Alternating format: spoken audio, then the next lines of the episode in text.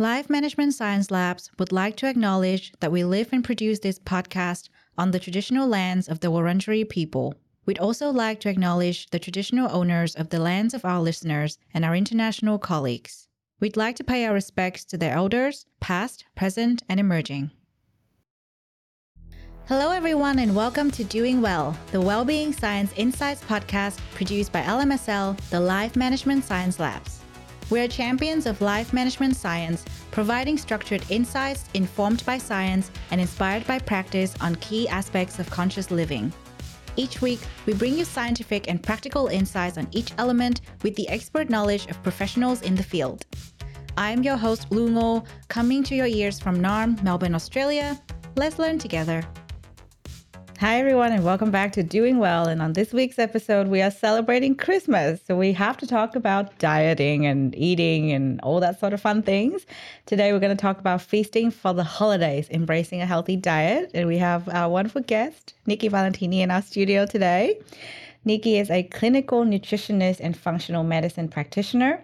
She specializes in gut health with a special focus on hormone and thyroid health, as well as neurodevelopmental disorders like ADHD, autism. Nikki is a registered practitioner with the MINDD Institute and is currently undertaking further studies in nutrigenomics and genetics. I said that right. Uh, in her spare time, Nikki loves spending time in nature and meditating. Thank you for joining us today. My pleasure. Well, uh, it, it's a fun topic, and we're kind of recording ahead of time. So, you know, obviously, you know, we're not doing this live. Uh, Christmas is, is, a little while away, not that far off. But um, when I think about, you know, the holiday seasons and, you know, like getting into the mind frame of, okay, what are we going to eat for the holiday? I'm kind of like, half excited, half scared because, you know, like that's like the season for feasting and you know new year is, is going to come around and then you know like all the other holidays. And especially from my background we have lunar new year as well and then we're going to mm. celebrate we're going to eat a lot. So i know for a fact that i don't know about the audience but for me this is going to be very helpful. So i'm excited to talk to you about this topic today because i'm like okay let's get ready for the holiday season where it's going to be all about feasting and i'm going to be like freaking out because I probably won't exercise as much and then everything is going to be so good. Mm-hmm. All the food and, you know, dessert and everything. So, going to talk about it very soon. And I'm glad we're talking about this. But before we do that, I'm curious about your professional journey because you do very, you know, niche things in your career. Um, so, I wonder why you chose this line of work and how you got here in your career. Well, I think um, I grew up in an Italian background with an Italian background. I uh, and obviously also food, so important, so central to that culture. So we grew up with a huge emphasis on food in our home um, and in, on good food and eating naturally, whole foods, that kind of thing. Um, different to what you would think for the health food movement today, but in regards to just the 70s and 80s in Australia, that was our food was we weren't buying much from the supermarket that was not a food that you can recognize. So it started sort of there, and then I had my own health crisis in my early 20s, um, and I healed naturally from that and that sort of started my curiosity. And, this, and central to that was my diet changing. And I had quite a good diet, but really having to really look at it. So I I did that and totally changed my life where I completely had, I could sleep six hours a night and have so much energy. My moods were completely level. My weight was stable and I was really having a great time having an amazing time. And then I went into, um, in my work life, I went into sort of uh, food advocacy um, and local food systems working in not for profit, the not for profit sector, a little bit like public health, but not as a public health nutritionist at that point. And then I had sort of been dodging around working out the next part of my career life, and I decided to study clinical nutrition. So I studied clinical nutrition and I had uh, sort of following my nose, really, things that I've tried lots of different little things in the area of, of how nutrition impacts our lives. Uh, and this is sort of where I've come to um, seeing a number of clients, and the, the way I can have the biggest impact with them is there were things missing before I started to really look at methylation and genetics and that kind of stuff. So that's that's sort of how I got here. Really, I love growing food. I've studied permaculture, and I um, live on a property where we grow food and have an orchard, and everything is as natural as we can be, which keeps everyone in balance. I think. Mm, that's so cool. You grow your own food. You know, like, I wonder what that is like Hard work. in Melbourne as well. Well, I'm actually I live in central Victoria, so I, um, you know, our our climate's a little bit the same and a little bit different because we don't have as much concrete. I live on a ten acre property, and we yeah we have some vegetable gardens, old orchards there as well. So yeah, there's um. It's uh, it's great to be able to walk outside and pick something. You know, Uh, we're a little bit of a in a little bit of a low part of the season um, now things are starting to grow pre-Christmas, and um, you know, yeah. So, but it, come February, then there's massive abundance. But you can often rely on lettuce to be there, and all the herbs, and then different foods depending on the season. But, Yeah. yeah. That must be a different lifestyle, you know, compared to what we know, especially here in the city, right? We're in the Melbourne CBD, and it's kind of like I cannot imagine someone like you know I grow my own food and you know just go out and pick something today. Ah, That's wow. so yes. fun. Yeah. It's, I think it's kind of, it's, I moved out of the city, I think 20 years ago. Um, I was living in the inner city and I had two very young children. My, my daughter was one and a half and my son was six months old. And we decided that um, we wanted to mix it up a whole lot and we moved out to a property and started from there you know i learnt more and more about growing food and it was sort of a sense of going back to my heritage as well. So growing food and i got really obsessed with that as i tend to do with things. And yeah there's sort of a um, extension. My kids grew up around the veggie garden picking food as as it was ready and that was all very normal for them. And ma- they're all very great cooks. Making food from scratch is really natural to them from just picking something and turning it into a dinner so Mm. love that. That's beautiful. Like, Mm. That's a, that's a wonderful childhood uh, right there. You know, especially in this day and age. It's Yeah. so great to hear. yeah Uh, yeah, well, certainly you have so many things that you can share with us now. I, I know for, for a fact because that sounds like something that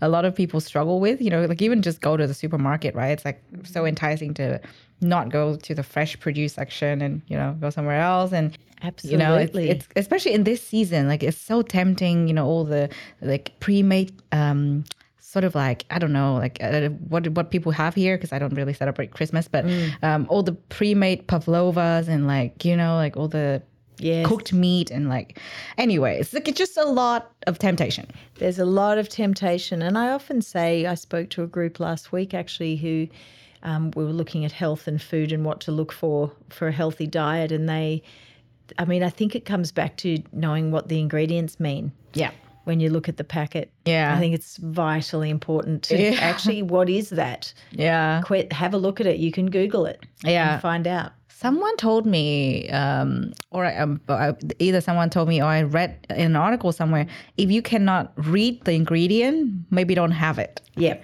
Yep. Yeah, and I was like, Absolutely. uh huh. That, Yeah. that's that's that's a good point. You know, it's it's actually like quite hard to keep up, which is why It we're is. gonna talk about this topic in detail because I'm sure the audience, if they're clicking on this episode, chances that they want to improve, you know, this whole like feasting through the holiday activity because it's it's hard to manage Yeah. especially because temptation is around and you know people want to go out and eat or they would invite you over for a meal. Um, so i think this is going to be very helpful for everyone and um, we are going to have fun with it. But before we mm. get into that part mm. we would love to get to know you more and we mm-hmm. have a part called have you met nikki? Mm. So i'm going to get to know you more through some of your favorite things. Mm-hmm. First thing first what is your favorite book? So that is that was such a hard that's such a hard question to answer because there's been so many books that have been so great, and then there's fiction and non-fiction, and um, I think I think I mean there's a there's a book that I really like at the moment that is kind of topic appropriate, and it is a non-fiction.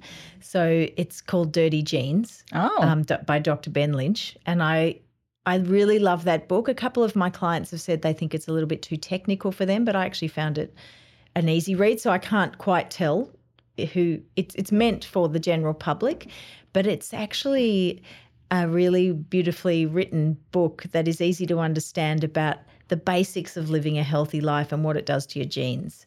So um, I, that's a book I really enjoyed recently. I don't read a lot of fiction books except in the holidays. So um, I'm just trying to think what I have lined up there. There's a book I have lined up to read, and um, it's called the. Uh, it's it's the second book from um, an author who has just has written a book called Braiding Sweetgrass. What is it called? It's sitting by the bed. Ah, can't remember, but um, Braiding Sweetgrass is an amazing book as well. It's a beautiful book about how we weave ourselves into nature. Mm. Um, and there's even this beautiful section in there about um, what it's like when you walk through the forest and you, you see food growing and you might pick a berry, for example, compared to how it is when you walk into the supermarket. And so the reciprocity in this in a supermarket is payment. You pay for something. But when you take something out of nature or pick a flower or take anything out of nature, what is the reciprocity? What are you giving back? There's a whole lot in there in that book about it, which is very beautiful, very oh. beautifully written, woven together. Mm. Um, yeah, yeah, yeah. Uh, that is beautiful. I love that. Yes. And it's, it's, very on topic as well, right? Because mm. it's like this season is the season you're going to go and buy a lot of stuff. And yes. you, on the other hand, grow your own food. So, mm. you know, like mm. uh, you, you, probably know a thing or two about how you give back to nature uh, yes. through that process. Yeah. So that's really nice to hear. Mm. Now, um, I mean, holiday season's coming. Lots of people will spend time watching movie. Mm-hmm. What is a movie you have been enjoying recently? Um, I don't watch a lot of um, television or movies um, at the moment. I think I'm just got my head down in in the world of genetics, probably.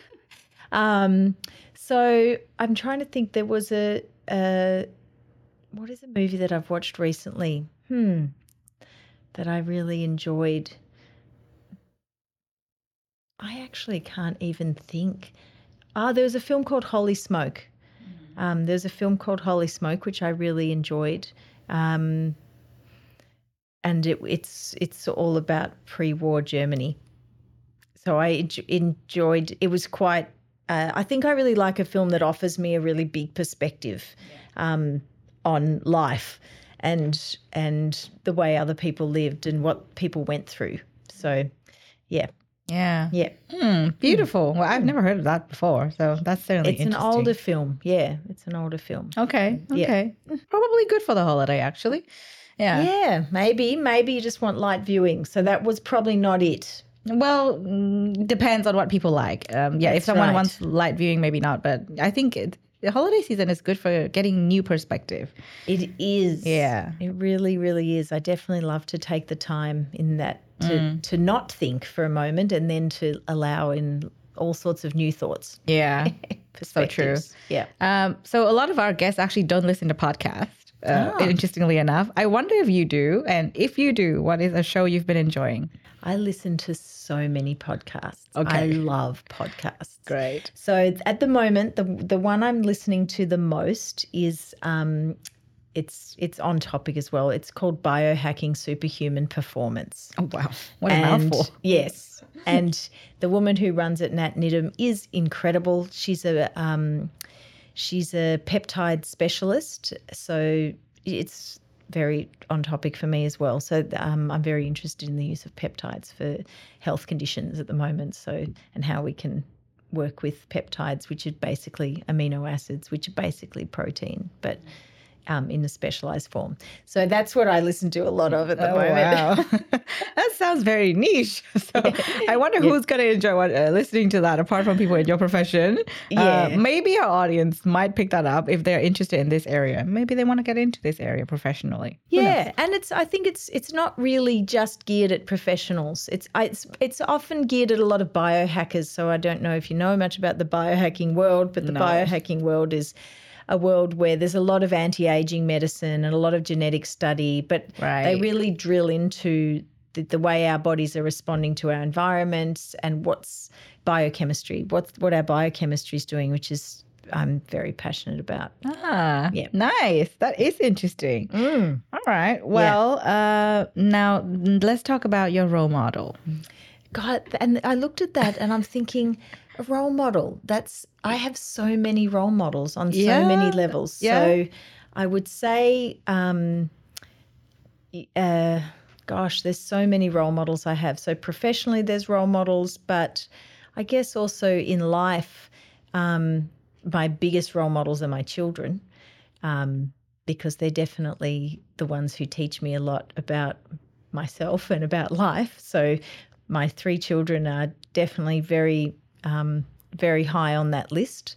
Um, um, there's my meditation teachers; they're role models as well. So um, I practice Vedic meditation, and and I'm very passionate about the use of meditation for health as well. So um, my my the Mahasoma collective uh, meditation teachers are amazing. So I'd say probably, yeah.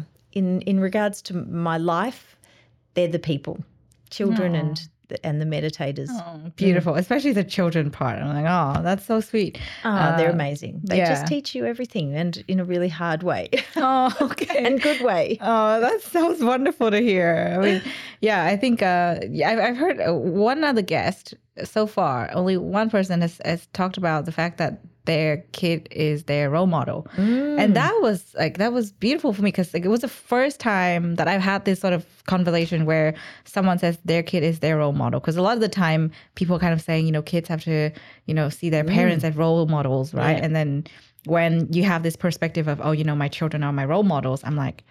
Yeah. Yeah, that's cool. Well, they're the people that kind of make you try harder. Mm. They're the people that make you go, I got to do better at this thing. Like if you if you have a communication that's really doesn't go well, or you know you you have a strong drive to make it work. Yeah. So Ah.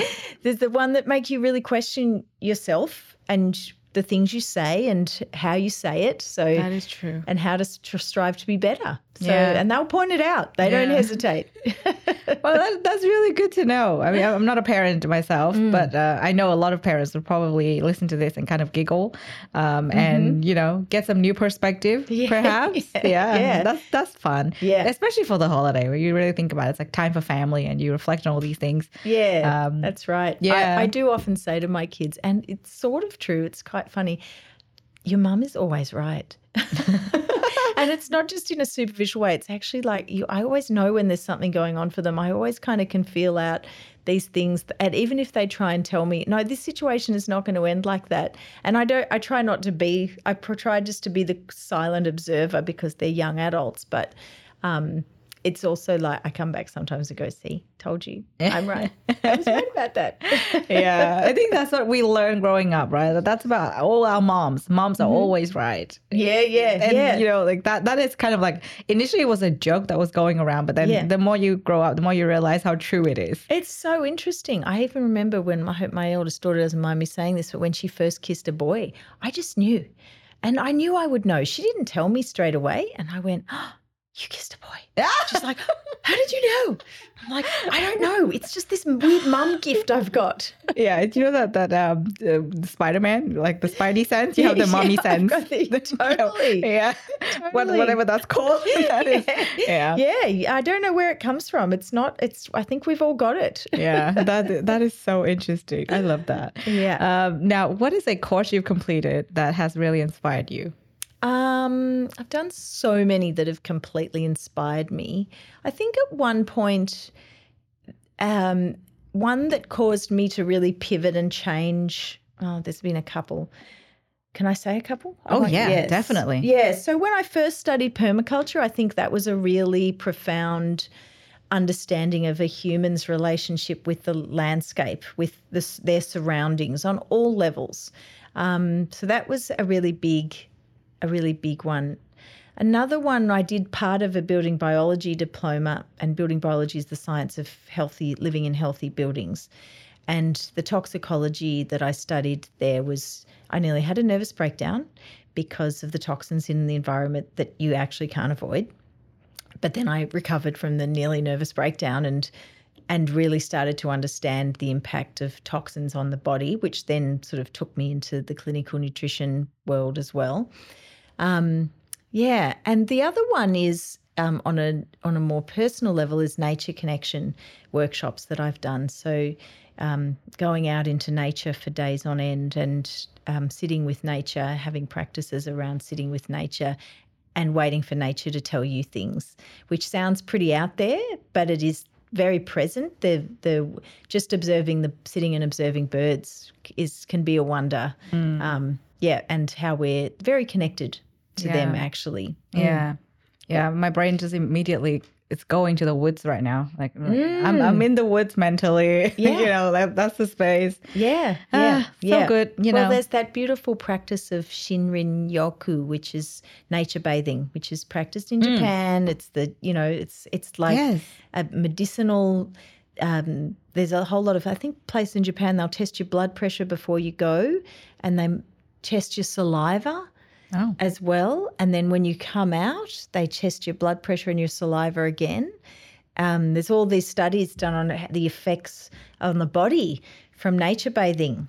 So I think it's a really, Yeah. you know, we're all, Yeah. we are nature. So, Yeah. I just learned about that terminology this year actually. ah, yeah. I read a book. Uh, it's on the, the power of fun, and then nature Mm. bathing is one of the things that the author recommended based on her research. And I was like, okay, let's do that. And I got the book with me, went camping, Ah. and then read about nature bathing again Ah, Yeah. in that process. And it's just like it's so refreshing. Like it's so great to be there and just like be in nature, reading a, a physical book. yes. Nothing really compares to that. That's right. Yeah. That's right. And It's yet so it's so simple. Nothing is. compares to it, and it's so simple. Yeah, exactly. It's nothing fancy, you know, like 'cause Mm. a, lot of the activities, especially when we talk about the holiday, uh, to kind of like Mm. drive to the topic, a lot of people kind of thinking, oh, you know, it's holiday, gotta like Mm. go out, like have a fancy meal and, you know, whatever. It- it- like lots of activities. Yes. I actually, like the, in the process of growing older and growing up, I realized that the best thing we can do is actually spend more time in nature and do things that actually don't cost us a lot of money Yes. And explore Yes. and connect with nature around us, just like what you were saying earlier. Mm.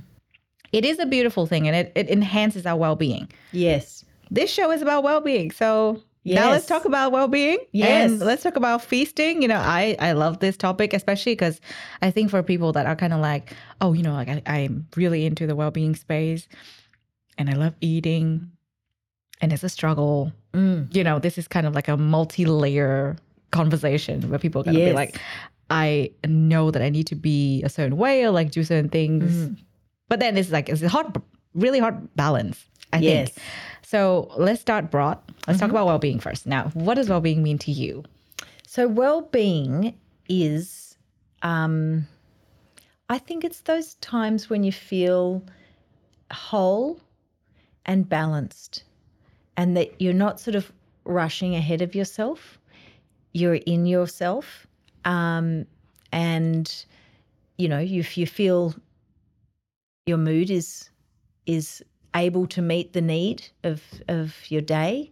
Um, there's so many things for well-being, but I think when you you can feel gently in yourself and calm, yeah, that's that's well-being. Yeah, yeah, Yeah. and you can meet the the demands of you know what you what you can possibly produce. Yeah, how, on, any level with your work and your home life and your yeah your sleep and Yeah. There are so many things in life to balance. And are you know, when when we think about the holiday season, actually, uh, like that's a, a time where people talk about well being more. You know, a lot of people kind of say, you know, this is my time to recharge. yes And um, I kind of think it is not that really because the holiday can be demanding, you know, mm-hmm. especially on parents. Maybe mm. like I like that's how I observe the holiday from my mom. Like it's such a stress, stressful time for her because there's so many things that she needs to organize, lots of meals to cook, and um, actually like the the work that she's done on her well-being the whole year kind of helps then Yes, rather yes. than that is a time t- to recharge on and you know work on her well-being and i find that to be like an interesting thing because the mm-hmm. holiday shouldn't be that tough on people Yeah, it's interesting the expectations we put on. Yeah. you know, even when you you say this feasting thing, and it is like it is the way that we commune with one another is is with food, which I think is beautiful, and yet we always have this desire to go overboard, to have make too much food, like more food than we ever really need. Yeah. Uh, it's. It, I just took a group. Um, I take uh, groups through a cleanse every year. So I just finished yesterday with a group um, for a two week cleanse, and part of that, a portion of the people fasted for uh, the first week. Um, and I asked them to observe in that what they feel when they want to eat something. Because often we're not really eating because we're hungry. We're eating because we want to fill something up. We want to stop feeling something, or we. You, there's a whole process that you might go through when you actually just don't do it. And what's left when I'm not eating?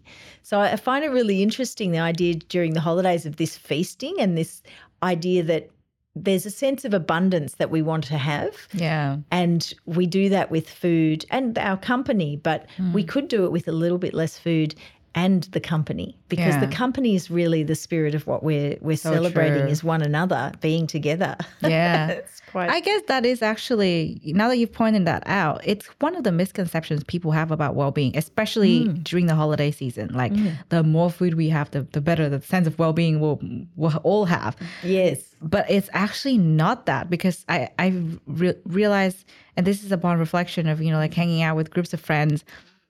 When we're together, we have a great time. It doesn't matter what we eat, really. Yes. Like when we are hungry, we eat something, we fill ourselves up, and then that's great. Yes. But there's also this element of, you know, when you hang out, you got to have snacks around you.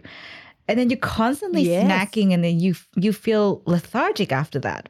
Because Exactly. you're you're just filling yourself up with lots of like random carbs and things you can't read, like we talked about Yes. earlier. Yeah. And I'm one of those people as well, because I'm with my friends. I'll be like, okay, whatever they eat, I'll eat. Yeah. There's not really Me much too. self control there, you know, because it's so easy to get sucked into it. Um, so true. so that's one of the biggest misconceptions, I think, you know, when, when we talk about the holiday season. Um, what are some of the other misconceptions you think people have about well being? Um, I think um, misconceptions about well-being. I think you know you can really uh, overdo it well-being. So you know, I I do have some clients that will be they get up at five and they go to the gym and then they come back and have the perfect smoothie and they race off to work and they work all day and then after they've got this stuff booked in and then they do this and then they'll crash out at 9 30 10 o'clock and then they get up again and do this thing the next day and in all of that which is all really really healthy practices it's just too much Yeah. it's just too much. I think that's a misconception about well-being hmm. is that if I do all the things, then I will be well. And the hardest part is stopping. Hmm. It's just stopping and just not not doing any of the great things, you Yeah. know. So that's yeah, I think that's a misconception about that we get caught up in for well-being that well-being and I do the same myself I can totally get caught up in that as well but it, that we can just be doing too much and Yeah. stopping Yeah. is vital That is Yeah. true.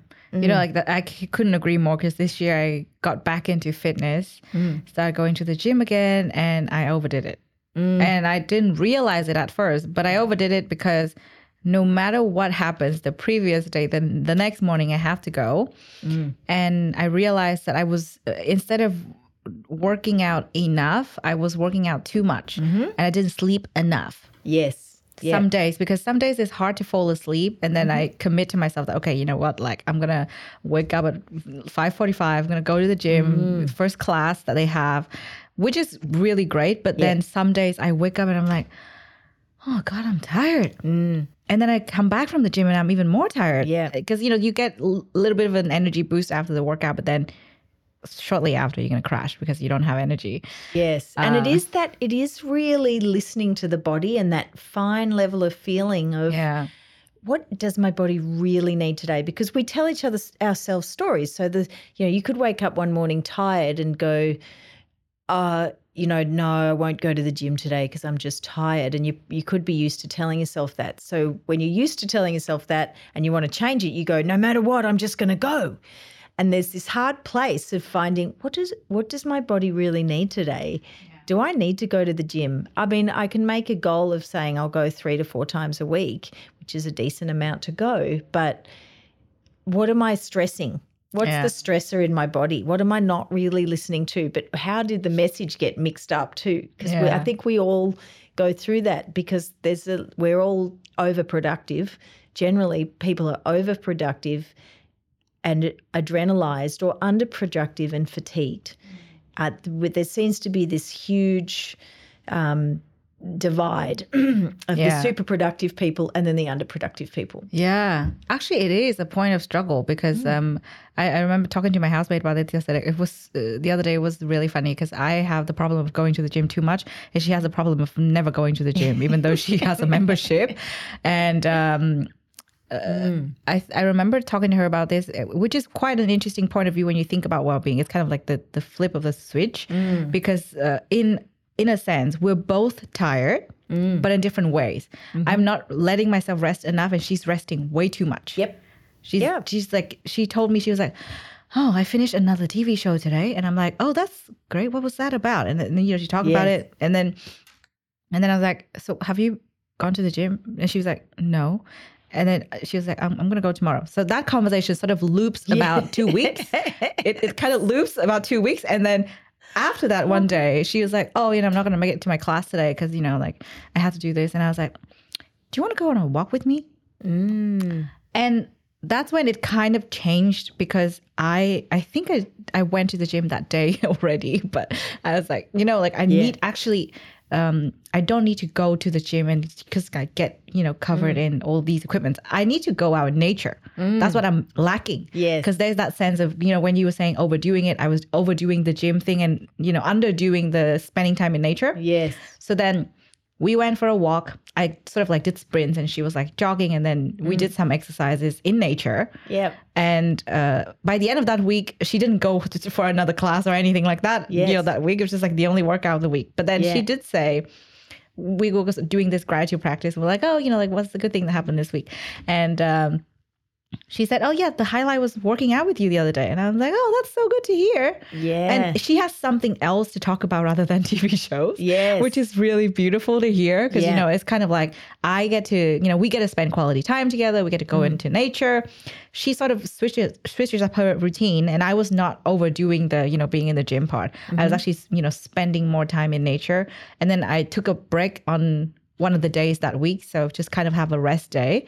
And I was like, yeah, this is great. Like I don't need to go every day. And, no, you, you do, you really don't need to go every day. Yeah, and you shouldn't. I No, think yeah. you need to have rest days. Yeah, and So it that was depends what you're trying to move. I think you know in, Yeah. you, in yourself. There's some people they need to just get moving. They need that really strict moment of locking themselves in. Because I think I get into that. I have to go three days a week. I have to do that, but Mm. that's quite reasonable. Some people, when they get to the six days, they if they have the energy to meet that, great, then it's fine. But often we're people are forcing themselves into that, and that's not that's not actually aligned with what your body really needs. Yeah. So I think you know True. there's there's some nuance. Yeah, that that Mm. is true. I I think that's a really big misconception about well-being. You know, when we Mm. when we talk about exercising, um, and I, I do think for me, it's kind of like that observation. We do need more time in nature, so we can combine exercising with nature even better. Yeah, Not necessarily you have to go to the gym five days a week. Yeah, That's, you know, yeah. probably too much of gymming time and not enough time in nature. totally. And just even walking at a decent pace is enough. Be, to, to set your hormones Mm. into a certain place, release serotonin and have things moving, Yeah. um, and dopamine as well. All these hormones start to regulate or fire up and regulate in, in your body so they're accessible. Yeah. So it's and that means when those hormones there's a cascade of events that happen with those hormones like your blood sugar regulates your um you in your blood sugar regulating you will actually regulate your weight start to regulate weight just from dropping the stress and walking in nature Yeah. so there's yeah there's a lot of research around that Mm-hmm. um yeah being just as effective Yeah. um yeah yeah Yeah, totally. And I think um, we're speaking of things that we're feeding our body and, you know, like listening to our body, uh, it's perfect time to talk about diet because, you know, we feed our bodies with a lot of things, you know, exercises and then nutrition. So, how would you define a healthy diet, especially for the context of this holiday season? You know, we have a lot of temptation Yes. and it's probably unfair to say a healthy diet is, you know, you cut out all the sugar and you don't really eat anything that Mm. the holiday provides you. Because I think that kind of defeats the purpose of enjoying life and, you know, your well being. Yes, yes, you don't want to be the person that says no, no, no, no, no, no, no, no, no everywhere. But I think in essence, a healthy diet is where you're eating whole foods, as in not whole foods, just health, weird health foods, but just foods that you recognize. Like even that includes potato and you know veg, all the vegetables and meats and you know vegetarian proteins and all of those things in their form that they were made in, generally speaking, without the numbers that we talked about before or the the strange additive names. Um, and the other thing I think is that that I think I see quite a lot at the moment is overeating. So we are talking about the holidays, and I think that that finding the balance between eating enough and enjoying whatever's there uh, to celebrate with people, but not overeating to the point where you feel exhausted later or you're bursting at the seams and your body has this huge load to deal with. Hmm. It's sort of it can send systems into disarray essentially. It's like all the enzymes that, you know, with digestion we start with the mouth, the saliva, the stomach acid, the enzymes from the pancreas and the, then the bile from the bile duct. They're all there in sort of they start breaking down food in the mouth, then the stomach, then the enzymes are injected in, and then it goes into your intestines to be to it has been sort of basically vaporized by this time. And in the intestines, it absorbs through the lining into the body and is used for what for our energy and for the energy of all our organs. But um, when you overeat, you actually start shutting down all those systems. So food ends up going into your gut in large. It's not vaporized anymore. It's in large part like portions that actually you don't use. It can make you constipated, or it can make you get aches and pains. Got get what's called leaky gut. So I would say overeating is a thing, but don't not eat or, or restrict too far during the holiday season because it's a celebration and you're being collective with everybody, but not to that point where you can almost feel it coming know, Yeah. up your throat. Yeah. yeah, which can te- I'm I think I'm quite guilty of that too when I see abundance of amazing food in front of me and I just want it. Yeah, I just want it. And that idea, you know, we sort of even fill ourselves up on the snacks before the meal and then the meal itself. And then there's dessert. And it's sort of like, which one can I sort of just make a little bit smaller? You know, ideally, in a perfect world, what you eat is pretty much what you can hold in two hands in a meal, uh, whatever that contains, whatever your food preferences are, really there. But that's what a that's what your body can really digest in one go. And if you think then we've piled dessert on top or the snacks, and all of the things, it, it's uh, it's really Yeah. a bowl of what you can hold in two hands. So in regards to the holiday season, you know, um, you are if you're snacking on healthier options that are foods that you sort of recognize, you give yourself a couple of days and you need to do that. But you know, for in my practice, um, I I talk a lot about what do you really need, and checking yourself. What do I actually really need here? Well, I can enjoy a smaller piece of that cake because I'm going to enjoy that, and that's really important. It's so important to, you know, f- enjoy what you're eating rather than just taking it in mindlessly. Yeah. So, you know, eating with that sense of what do I, what am I going to enjoy here and what I really need? I think I just spent a, a month with my family in Italy, and a lot of them are very amazing cooks and they want to feed you big time. And after a week, I just went, I actually can't do this anymore. This is, I love overeating, but I can't do this anymore. And they, they, packed it back in because they just keep bringing more and more things out because it's love. Yeah. I think we all use that as an expression of our love Yeah, for one is. another, particularly in these cultures that have food as a central part. So, Yeah. but you know, I really observed that. Oh gosh, that's a lot of food. I'm they're trying to get me to take in a lot of food, and just holding back. Yep, yep. Looking Yeah. at it and going, do I? How much do I really need here? Which is hard to do when it's delicious. Yeah, that is true, and which is one of the challenge Hmm. challenges in the holiday, right? Because when we talk about maintaining that healthy diet, Hmm. uh, I do believe that you cannot really have a healthy diet without you know delicious food that you enjoy, like cake, like you were saying, dessert. You know, Yeah. those things are essential because you know they exist for a reason. They exist Yes. you enjoy to, for you to enjoy them, and it's hard because you when you're with people that you love, it's you know like you want to make sure that uh, you reciprocate the love. Like for example, That's my right. mom, she whenever I'm home, she would make a feast. Like every day would be a feast. She'd be like, "Oh, what do you want to eat today? What do you want to eat today?" And then she'd be like, "Oh, you haven't had that, had that in a while. This in a while." And then you know like all the options will be there. And I'm like, "It's so great." And then you know like I'm that kind of person. I love eating, just like you. I'm like, if it's in front of me, I'll eat it. and it's really hard to maintain that healthy diet, quote unquote, whatever that might be for for each of us. Um, and I think the other challenge probably would be, you know, when you have um, a lot of people around you, that's kind of like pressure. And I, I know this for a fact. It's also related to the first point actually, because like my extended family, they're they're really big on you know celebrating together with food. And if you're not eating, you're not having fun.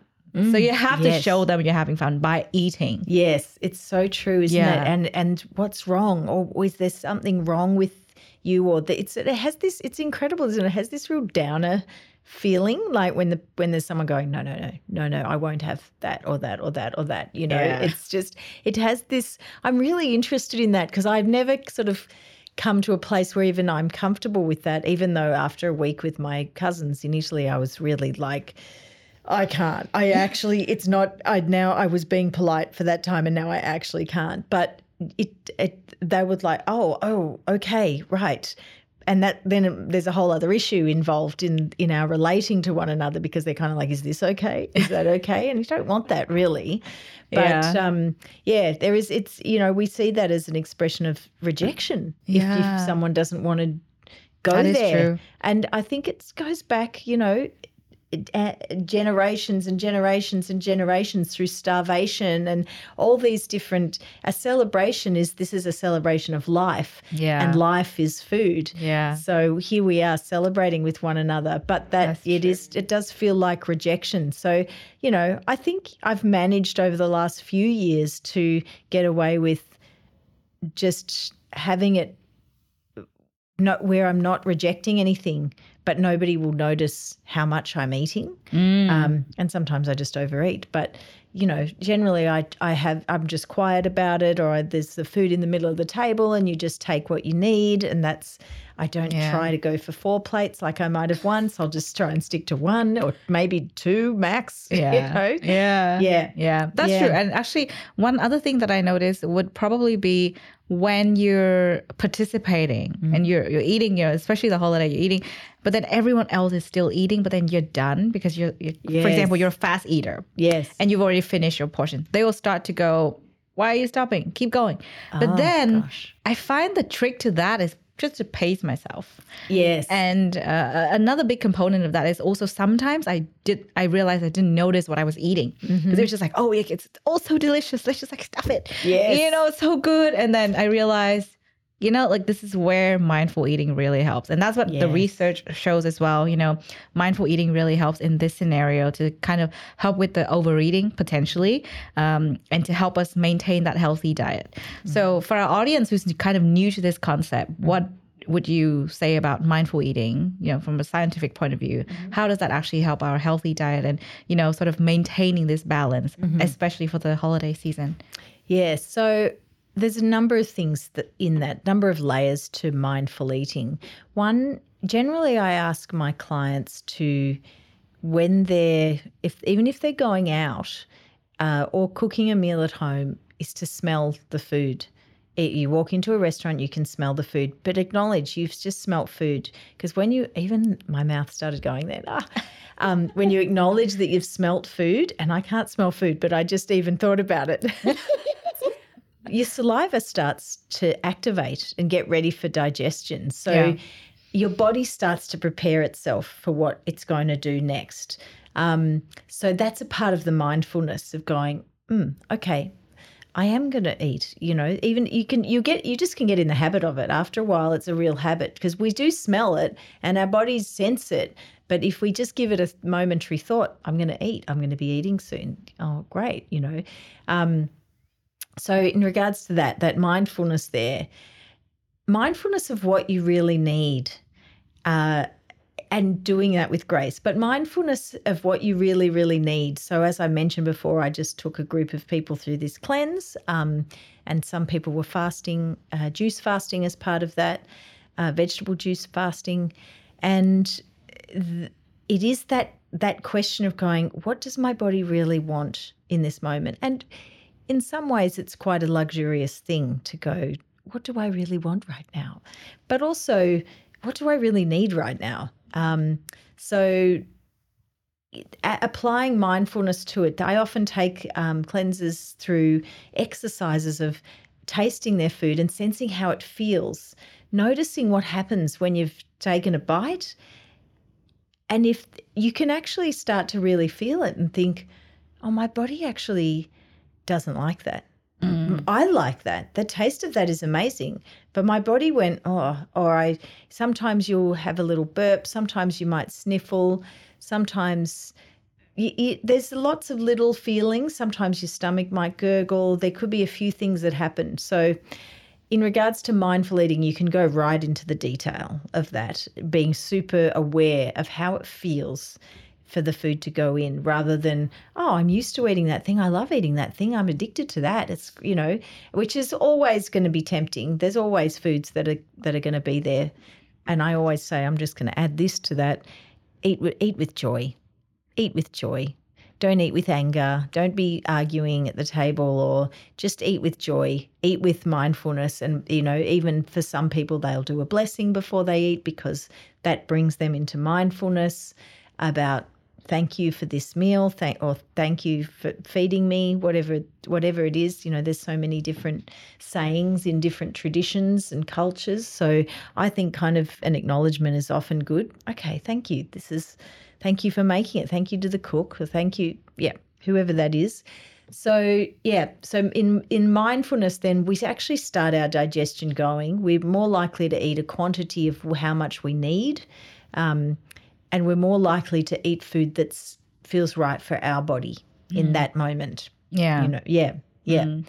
yeah. So it's it's quite it changes a lot how you take the food in, how you digest the food, and it slows you down too. Yeah. So that Christmas tip of just slow it down a little bit. So you know, if you're eating a little bit less, everyone you're at the same pace as everyone else. Yeah. yeah. That is so true. I feel mm. like it, it is something that we probably overlook because a lot of the times um, and this is probably relatable to a lot of people out there you go to work and you're kind of mm. like oh i have this like 15 30 minutes to have my lunch. I'm just mm. gonna like you know be really quick.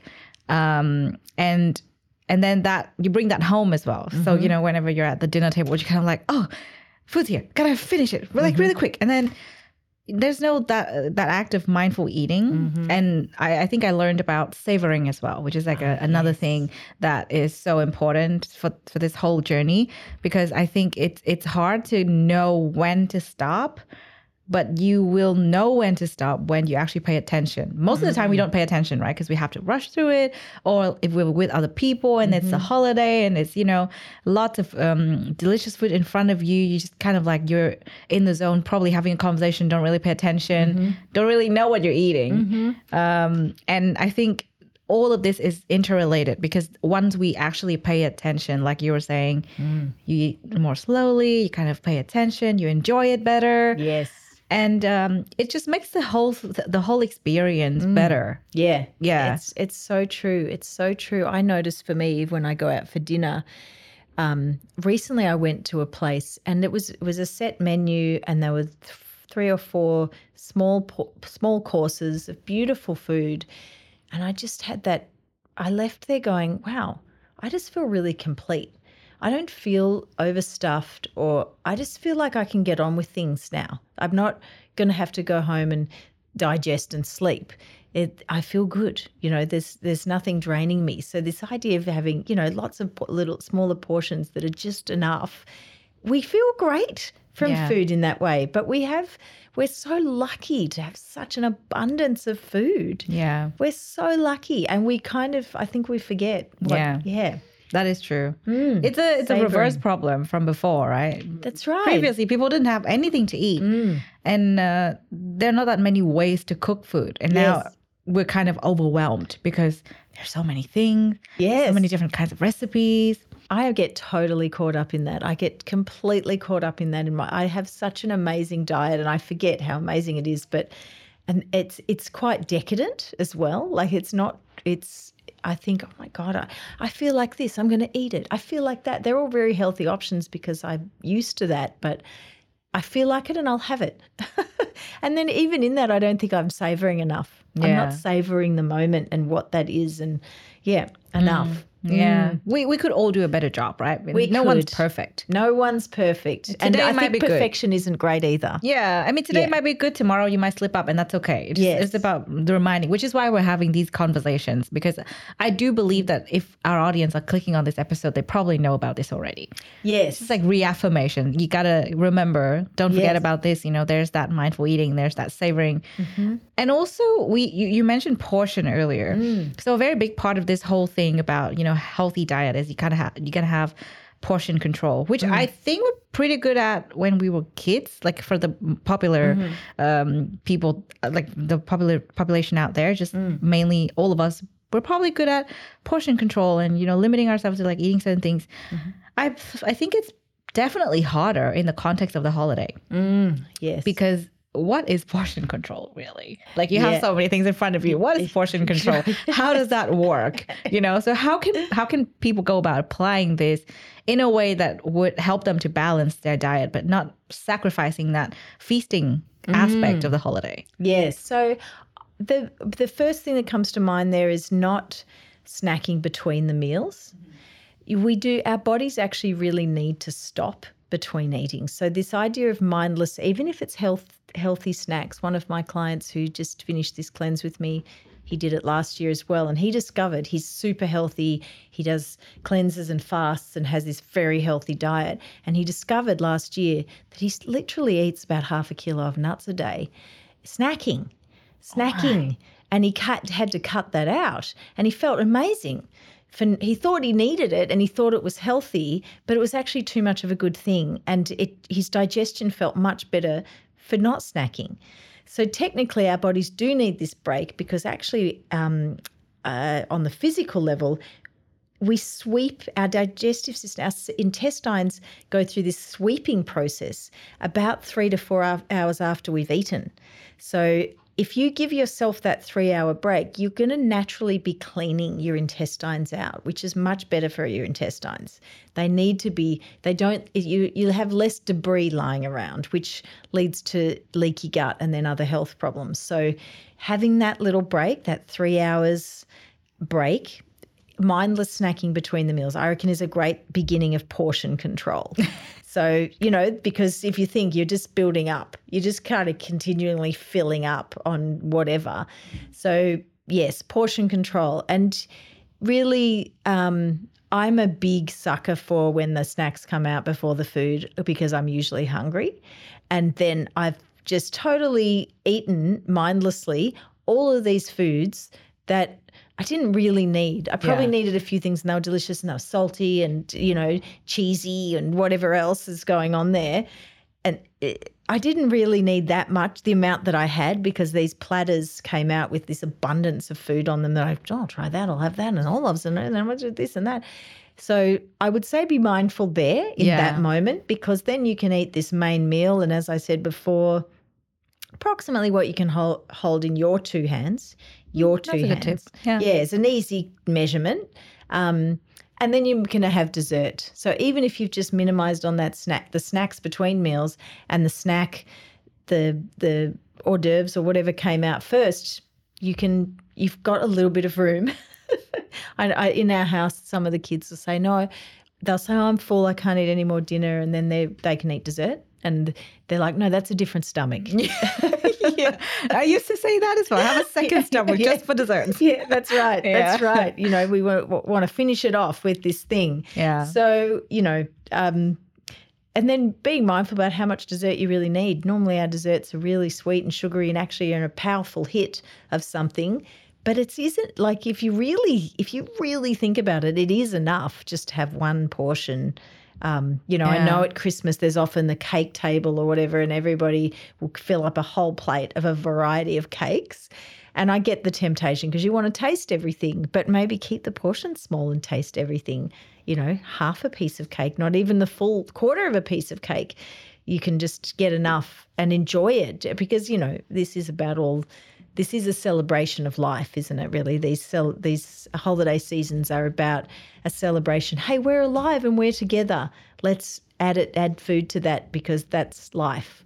So, I think you know that's a being mindful of that snacking part though, and the pre-dinner foods Yeah. are a big. Yeah. That is such a good tip, actually, because I remember every time I visit my family for Lunar New Year, there would be uh, meals and there would be snacks. Like the, the like proper snack breaks. Yeah. Like, you know, like they would be like, oh, like okay, finished uh, lunch. Come here, let's have tea and dessert. And I'm like, okay, yeah, I'm so used to that. Yes. And I didn't like I don't really realize how impactful that is until you've mentioned it because every time we have the holiday season everyone will gain weight.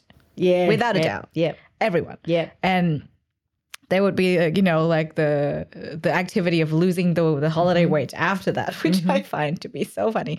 Because Yes. you basically gain it you know? So you it's kind of like okay so wh- where do we go from here? It's it's actually really interesting you said that because i don't think it's um a thing that can be changed like that simply because it's such a beautiful thing right? All the Yeah. holiday traditions like you finish your meal you go and you have tea and then you have more snacks and you continue talking or playing games together you know board games card games whatever Yes. that might be and it just continues on Mm-hmm. and i do think uh, that uh, when when we talk about like filling up the, the the void or whatever like you were mentioning earlier it is true but then at the same time in the holiday it's harder because you get you know like when you see people eat you also want to eat yeah it's not like there's no void there really it's just like Yes. it's a group activity yeah. That's right. Yeah. That's right. you feel Yeah. left out if you don't eat. And Yeah. I find it really hard to say no, but I also notice a lot of people are really good at saying no.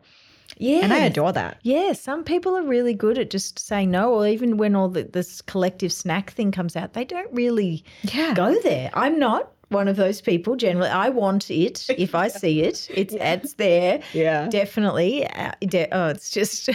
Me too. but Same. yeah, yeah. But I, I've I try to now my my way of dealing with that because I am classically an overeater. That would be a lot of what I we've done in the past.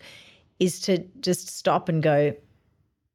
Okay, I want some something salty here. I'm going to have the salty thing, but how much of that do I actually really need? How much do I do I really need?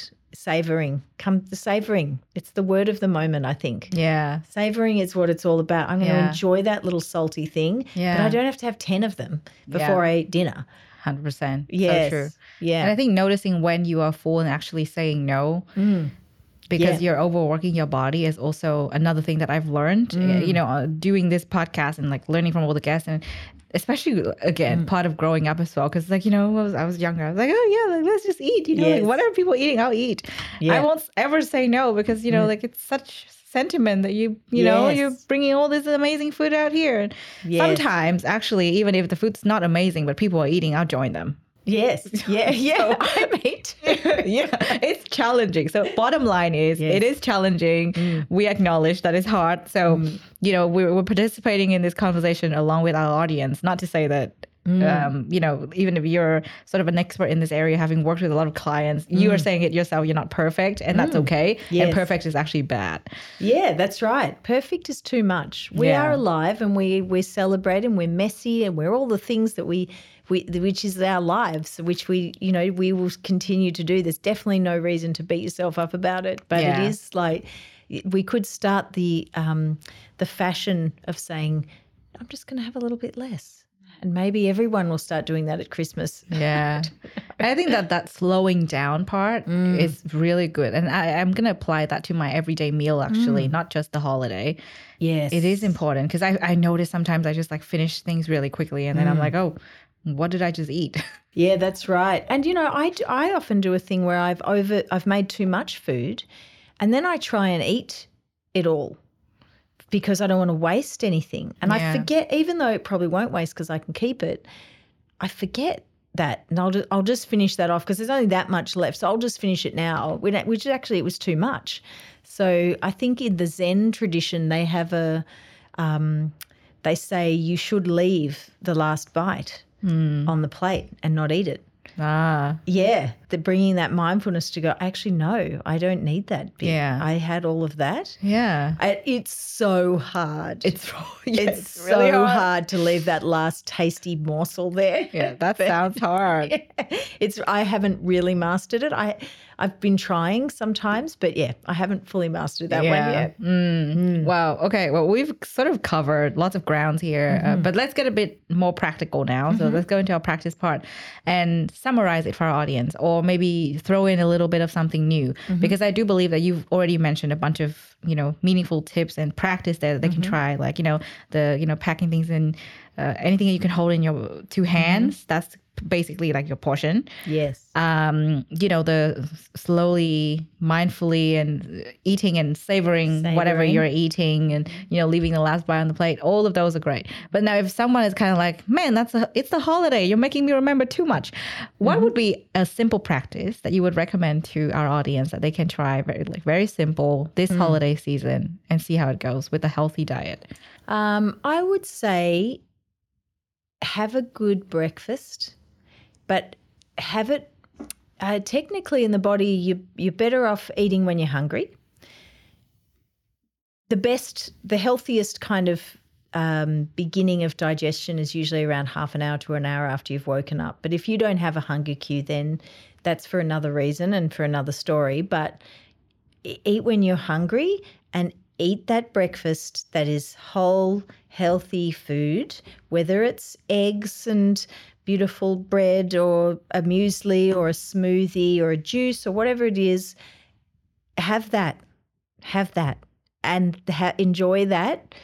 Um, and then go forth and try the savoring and the portion control and those kind of things and um, and the non-snacking between the meals. oh yeah, non-snacking. Yeah, that was yeah. Try not to snack between the breakfast and the lunch and the dinner that maybe you're spending with family or mm. having, you know, just if you can just usually breakfast is the easiest one during the holiday season to manage. Mm. And breakfast sets you up for the day. It's completely sets you up. It's it it'll inform your blood sugar, how your blood sugar is going to go. And blood sugar, the movement of our blood sugar is often the thing the reason why people snack in the afternoon or they snack, they eat more because they're actually trying to meet what's happening to their blood sugar in their energy levels. So often, when you find um, when people are more likely to be underproductive, like we said before, they're actually um, their blood sugars is fluctuating in ways that is dictating. So they'll eat more because they're kind of hungry. The best antidote is exercise. And maybe that's a point. Between the meals, go for a walk. Go for a walk, even if it's 20 minutes. And for 10 minutes of that, five minutes of that, you're a little bit puffy. Do that, like, you know, you know, that's a that's perfect. You've you're kind of going to be leveling your blood sugar out, which mm. is vitally important in this Yeah. day and age. Yeah. We're all experiencing from the refined foods that we all have access to and are very tempting, our blood sugar is an issue. It is, yeah, it is definitely something to look out for. Mm. Um, I think that's a really good tip. You know, like managing your breakfast. That is something Mm-hmm. within your control. You know, before you go into any feast. Mm. Um, actually, on that, I do have a question though, because a Mm. lot of people are kind of saying, and this is like this Mm-hmm. is classic from my family. I'm just gonna skip breakfast. I'm gonna fast through breakfast Mm-hmm. because I'm gonna have a feast for lunch and then another feast for dinner Mm-hmm.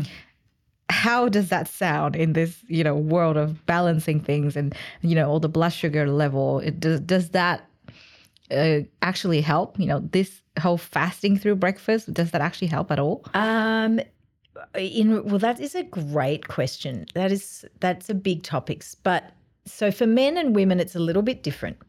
But when people are fasting through breakfast and then they go and eat a massive meal that contains sugar or refined carbohydrates, which do the same thing as sugar, you are actually um, one, your digestive system can't handle that. So you're not going to break it down very well.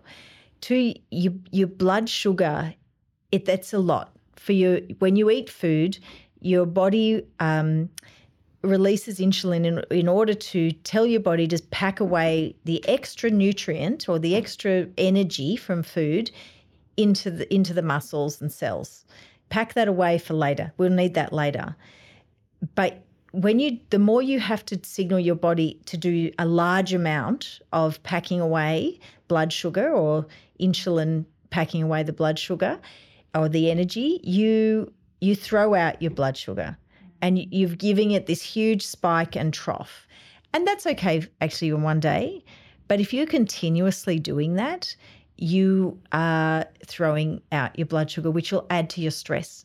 You may not get diabetes, but you might. You can slowly head towards that, but you your stress levels change. Your adrenals start to activate because it's stressful. So if I say to some people, even if you if you eat eggs, if you boil an egg, and you don't have to eat it straight away, but take it with you and just eat that boiled egg sometime before ten thirty, particularly for women, because uh, fasting and it's it's it's age dependent. It varies genetically and age dependent as well. But if you're fasting, you haven't. If if you're fasting in the morning and then you suddenly eat a big lunch and eat it fast and quick, you're not doing yourself any favors hormonally at all. At all.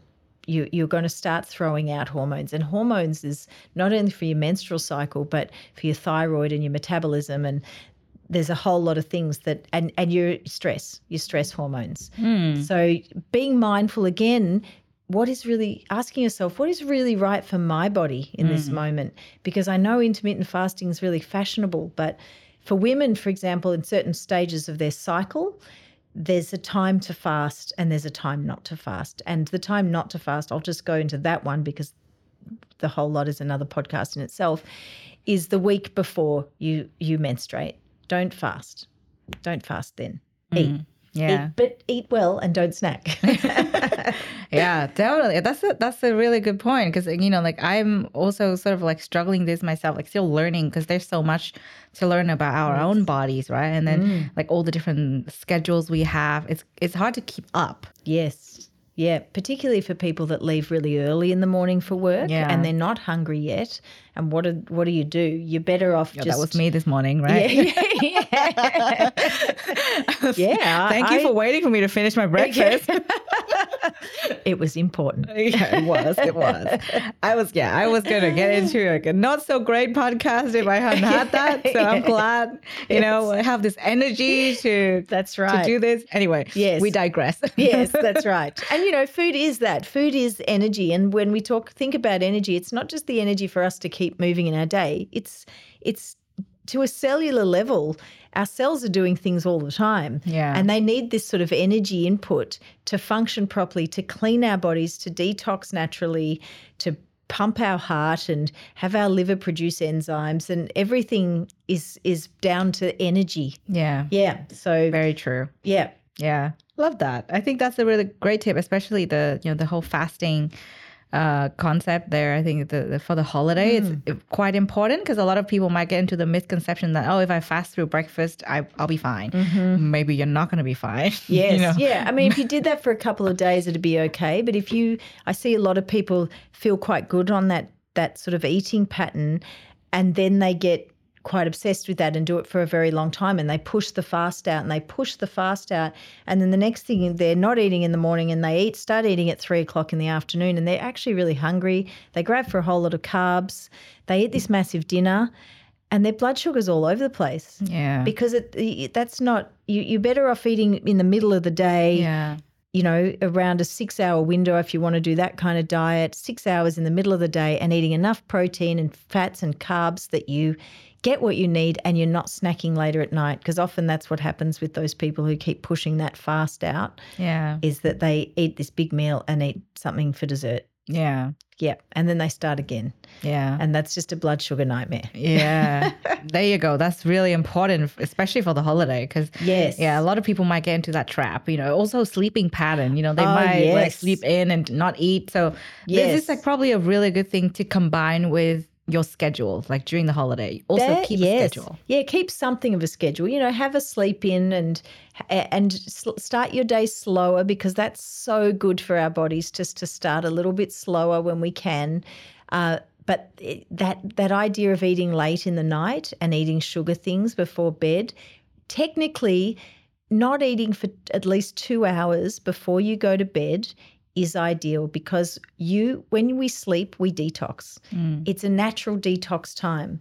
So our body's organs are having a break from dealing with the inputs of the day from the stimulus that we have with our work or whatever our studies um, that we're having a break from that and a break from food. Yeah. but when you eat a big meal before you go to bed you're just going to spend the night digesting. Mm. you're not actually going to spend the night detoxing Mm. so it's it's a much better reset to finish at least two hours Yeah. before you go to bed at least Yeah. um yeah yeah also another another great tip there because I think yeah this is the struggle during the holiday right you Mm. Eat until the last second like, That's right. you be eating all night Yeah, yeah, that's right. Yeah. And then you end up going to bed. And the other thing is eating a meal. When you eat, sit down to eat a meal in regards to blood sugar and supporting yourself, is to eat um, eat the protein first, the vegetables, and then the carbohydrates at the end.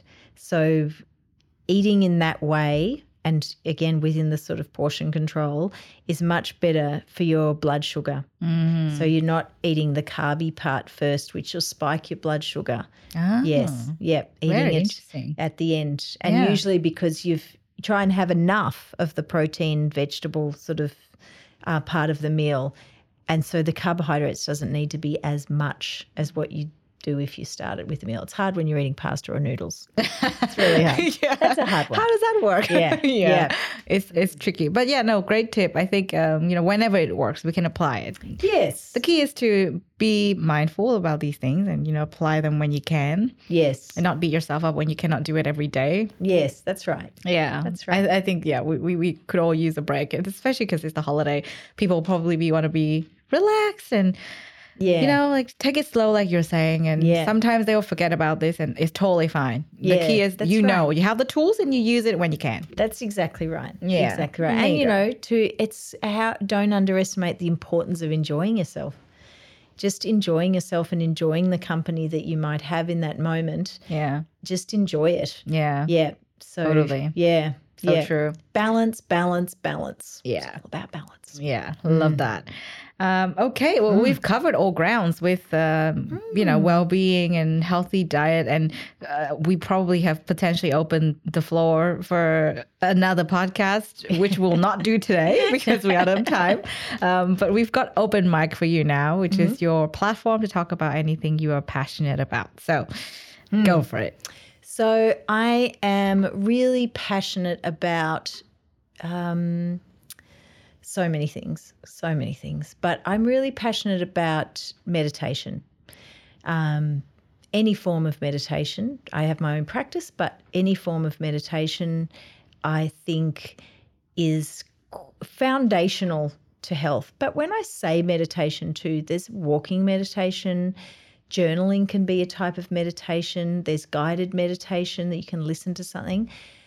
And I'm really into it because, well, for me, it really works for me. It really works. I, I have really active mind. I'm always onto something. And I never thought I could meditate until um, probably about six to eight years ago. And I see um, for me in my practice, in my life, my meditation sorts out my brain and all the busyness in my mind so I can really get to the point of what I really need to do. So I, f- I often tell a lot of my clients uh, for meditation or journaling or some kind of lifestyle practice because actually you you can shove in all the healthy food you like, but if you're stressed out of your mind and you're disconnected from your body, it doesn't go in. So I'm really passionate about that. Really, really passionate about you can be as healthy as you like, by the book with your diet and all these kind of ways. But if you're stressed out of your mind, you can forget it. Yeah. Mm-hmm. That is such a beautiful message. I couldn't agree more. It's so true.